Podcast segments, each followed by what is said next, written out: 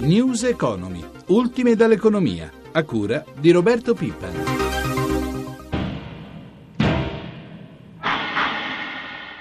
Era il massimo che si poteva fare. Andiamo comunque a perdere quel- sempre noi, sempre noi operai.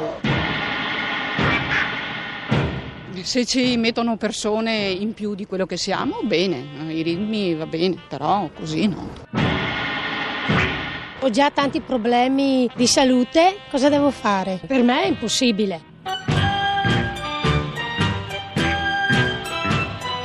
Buongiorno, buongiorno a tutti da Roberto Zampa. La vertenza Electrolux si è finalmente chiusa con la firma a Palazzo Chigi dell'accordo tra istituzioni, sindacati e azienda. Soddisfazione è stata espressa da tutte le parti interessate, piuttosto preoccupati invece i dipendenti degli stabilimenti coinvolti. Quelli che avete appena sentito erano gli operai di Susegana. Ma sentiamo Giuseppe Di Marco. I quattro stabilimenti italiani della multinazionale svedese dell'elettrodomestico continueranno a produrre. Dopo nove mesi di intense trattative e centinaia di ore di scioperi e presidi, è stata raggiunta un'intesa che scongiura licenziamenti, tagli di stipendio e la delocalizzazione della produzione. Electrolux investirà 150 milioni, ottenendo in cambio una maggiore flessibilità e aumenti della produzione. Soddisfatti per l'intesa governo, regioni, azienda e sindacati. Per il segretario della FIOM Landini, l'intervento dell'esecutivo nella vicenda è importante perché a sostegno di un'azienda che non licenzia e non delocalizza. Io importante aver eh, ripristinato i contratti di solidarietà e la decontribuzione, ma aver anche introdotto il principio che per ottenere questa decontribuzione devi fare un accordo con i sindacati e non devi fare licenziamenti, devi fare investimenti, non devi delocalizzare. Questo è un punto che noi chiedevamo da tempo, cioè i soldi pubblici non debbono essere dati a pioggia, i soldi pubblici debbono essere dati in questa fase a quelle imprese che non chiudono, non delocalizzano, decidono di investire e accettano di redistribuire il lavoro che c'è tra tutti i lavoratori.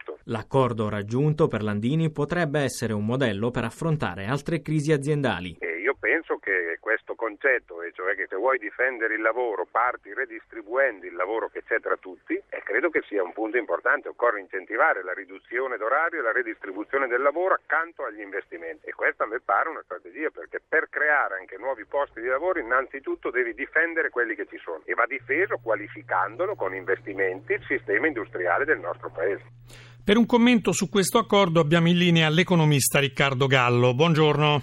Buongiorno. Eh, professore, che ne pensa? Ecco, mh, è un buon accordo o no? Cioè, gli operai, l'abbiamo sentito, sono preoccupati. Landini della FIOM invece pensa che possa essere un modello per altre situazioni analoghe.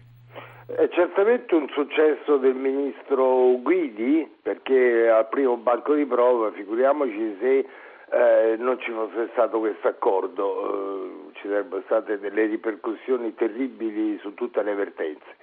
Quindi è un successo. Tuttavia io ritengo che eh, per rafforzare davvero i posti di lavoro occorre aumentare la competitività dell'azienda e migliorare il contenuto del prodotto che è una scatola di lamiera smaltata con un motorino, quindi per renderlo più eh, competitivo occorre un rafforzamento tecnologico proprio del prodotto in tutta l'industria degli elettrodomestici, quella che si chiama l'industria del bianco e il ministro potrà ha tutte le qualità e le caratteristiche per tentare un trasferimento tecnologico dall'industria meccanica italiana che è molto forte, quella eh, per esempio delle macchine utensili verso questo settore. Passiamo alle dolenti note, professore. Dopo i primi timidi segnali di ripresa alla fine del 2013, nel primo trimestre di quest'anno il PIL italiano torna a calare. Sentiamo Ferdinando Tarsitani, poi commenteremo questi dati.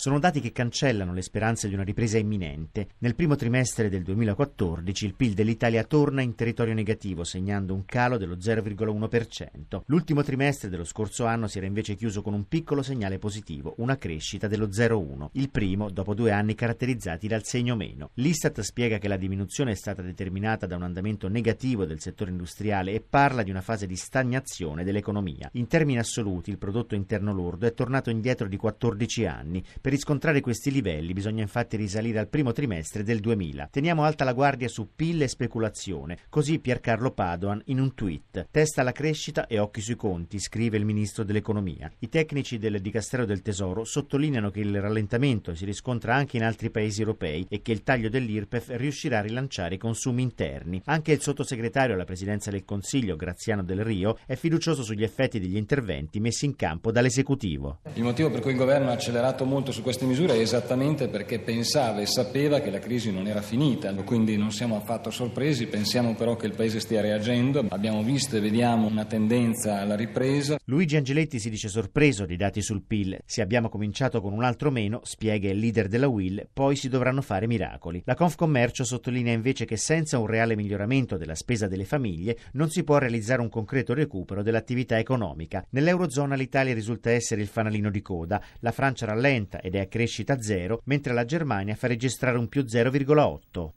Allora, professor Gallo, ecco, invece di andare avanti, l'economia italiana torna indietro, anche se per la verità soffre quasi tutta Europa.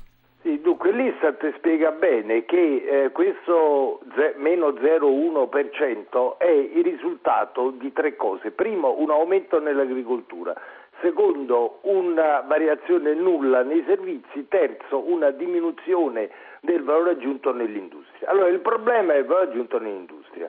Il valore aggiunto rapportato al fatturato nell'industria italiana è, va calando eh, da, eh, 15, da 10 anni minimo. Se pensa che nel 2002 era il 22%, adesso sta sotto il 15%, cioè l'Italia perde peso industriale, si deindustrializza. Quindi il problema è questo, è un problema strutturale e non congiunturale come invece eh, si sente. L'Istat l'ha presentato come dato congiunturale. No, è un problema strutturale dell'industria e va affrontato a fondo, bene. Speriamo. Allora passiamo al decreto legge lavoro. Dopo aver incassato la terza fiducia è stato approvato ieri in via definitiva dall'Aura alla Camera. Ascoltiamo insieme il servizio di Luigi Massi. Il decreto lavoro è legge, ne ricordiamo le principali misure, confermato il limite a 5 proroghe per i contratti a termine nell'arco di 36 mesi, contratti a termine che le aziende potranno fare senza indicare la causale. Altro punto importante, le aziende che violano il tetto del 20% dei contratti a tempo sul totale dell'organico non saranno più obbligate all'assunzione a tempo indeterminato, ma potranno semplicemente pagare una multa, multa pari al 20% della retribuzione se il numero dei lavoratori assunti in violazione del limite è di uno solo e del 50% al di sopra di questo limite. L'obbligo di stabilizzazione del 20% degli apprendisti già in forza all'azienda varrà per le imprese con oltre 50 dipendenti. Il tetto del 20% per i contratti a termine di cui dicevamo non vale per gli enti di ricerca e nei progetti scientifici si potrà derogare alla durata massima di 36 mesi. Per le lavoratrici il congedo di maternità durante un contratto a tempo concorre concorre a determinare il periodo utile a conseguire il diritto di precedenza nell'assunzione. La formazione viene semplificata in un sistema misto tra aziende e regioni e si mettono infine le basi per il contratto unico di lavoro a tutele crescenti secondo pilastro del Jobs Act di Matteo Renzi, che viaggia però con tempi più lunghi nel disegno di legge delega al governo. Professor Gallo, che ne pensa? Il decreto lavoro rilancerà le assunzioni in Italia? Ecco, il punto è proprio quello che abbiamo detto, cioè dobbiamo pensare a recuperare il valore aggiunto nell'industria. Questo è il punto di partenza. Allora, la riforma del lavoro è certamente uno dei pilastri perché il gap di competitività che noi abbiamo con l'estero è su tanti fronti. Uno è il mercato del lavoro, quindi certamente. Tuttavia, bisognerebbe in un certo senso chiedere a Confindustria, per cortesia dici che cosa ti serve per ripartire con gli investimenti, questo ammesso che Confindustria sia in grado di esprimere, di impegnarsi, diciamo. Beh, loro eh, in realtà di... l'hanno chiesto un abbattimento del costo del lavoro, questo sono stati sempre chiari. È sufficiente? Allora adesso ripartono con gli investimenti?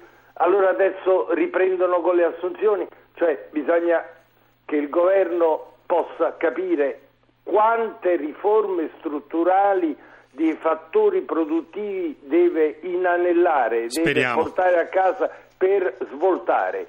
La ringrazio, signor beh, professor Riccardo Gallo, a presto, buon lavoro. Passiamo ai mercati finanziari. Ieri è stato un mezzo disastro, purtroppo soprattutto per Piazza Affari. Ci colleghiamo con la nostra redazione di Milano, Paolo Gila. Buongiorno da Milano. Allora, ieri è stata Piazza Affari la piazza peggiore. Sì, ha ceduto il 3,61% in un panorama di cali generalizzati con le altre borse europee che hanno ceduto intorno al punto percentuale. Dobbiamo dire che per Milano ha pesato sia il dato sul PIL, ma sia anche il dato sull'avanzamento del debito pubblico, un dato pubblicato il giorno prima da Istat. Brutte notizie anche per il nostro spread. Sì, è ritornato sopra la quota dei 180 punti punti base riparte questa mattina da 184, il rendimento del BTP a 10 anni è al 3,10%.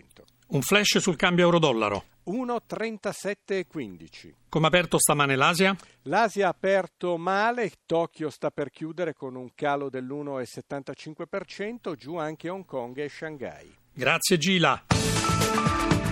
Proseguono le polemiche sulla Tasi, la nuova tassa sui servizi indivisibili, con l'approssimarsi del 23 maggio, termine entro cui i comuni dovrebbero decidere le aliquote su prime e seconde case, si moltiplicano le richieste perché sglitti il pagamento della prima rata, quella del 16 giugno. Stefano Marcucci. Per ora sarebbero solo 1000 su oltre 8000 i comuni italiani che avrebbero già deliberato le nuove aliquote Tasi, non abbastanza per far stare tranquilli i contribuenti chiamati a versare la prima rata dell'imposta entro il 16 giugno. Così si è ipotizzato di rimandare il pagamento a settembre, ipotesi che fra l'altro sembra tramontata. Per Piero Fassino, presidente dell'ANCI, l'Associazione dei Comuni Italiani, significherebbe un buco drammatico di liquidità per i municipi. Secondo Antonio Gigliotti, direttore di Fiscal Focus, il punto è che i comuni possono tranquillamente saltare la scadenza di maggio, ma i contribuenti saranno comunque chiamati a pagare almeno la parte della tassa relativa alle seconde case, col paradosso che potrebbero non sapere quanto versare o saperlo troppo tardi. Sentiamo Gigliotti. Il comune ha tempo fino al 31 di luglio, quindi complice una scadenza che è a luglio, complice anche che siamo sotto elezione, si sono cullati un po' di questa scadenza del 31 di luglio e anche consapevoli del fatto che comunque sulle seconde abitazioni, sulla base di un'aliquota standard, avrebbero comunque incassato un qualcosa per il 16 di giugno. Il vero soggetto che ci rimette è il contribuente e accanto al contribuente il professionista, in quanto ha pochissimo tempo per calcolare l'imposta, considerato che comunque devo aspettare il 31 di maggio. E comunque si hanno delle difficoltà. Uno dei casi eclatante è quello dell'inquilino, il quale in mancanza di delibera da parte del comune non sa quant'è la percentuale che deve pagare. Infatti, sulle abitazioni non principali va anche deliberata la quota di tasi in carico all'inquilino tra il 10 e il 30%. Pietro Giordani della Di Consum. Per la confusione regna sovrana, il problema è che la confusione poi alla fine colpisce i consumatori che come sempre fino all'ultimo giorno non sanno quali sono le modalità e gli importi anche delle tasse. La nostra rubrica termina qui, ringraziamo Francesca Librandi per l'assistenza al programma, una buona giornata da Roberto Zampa.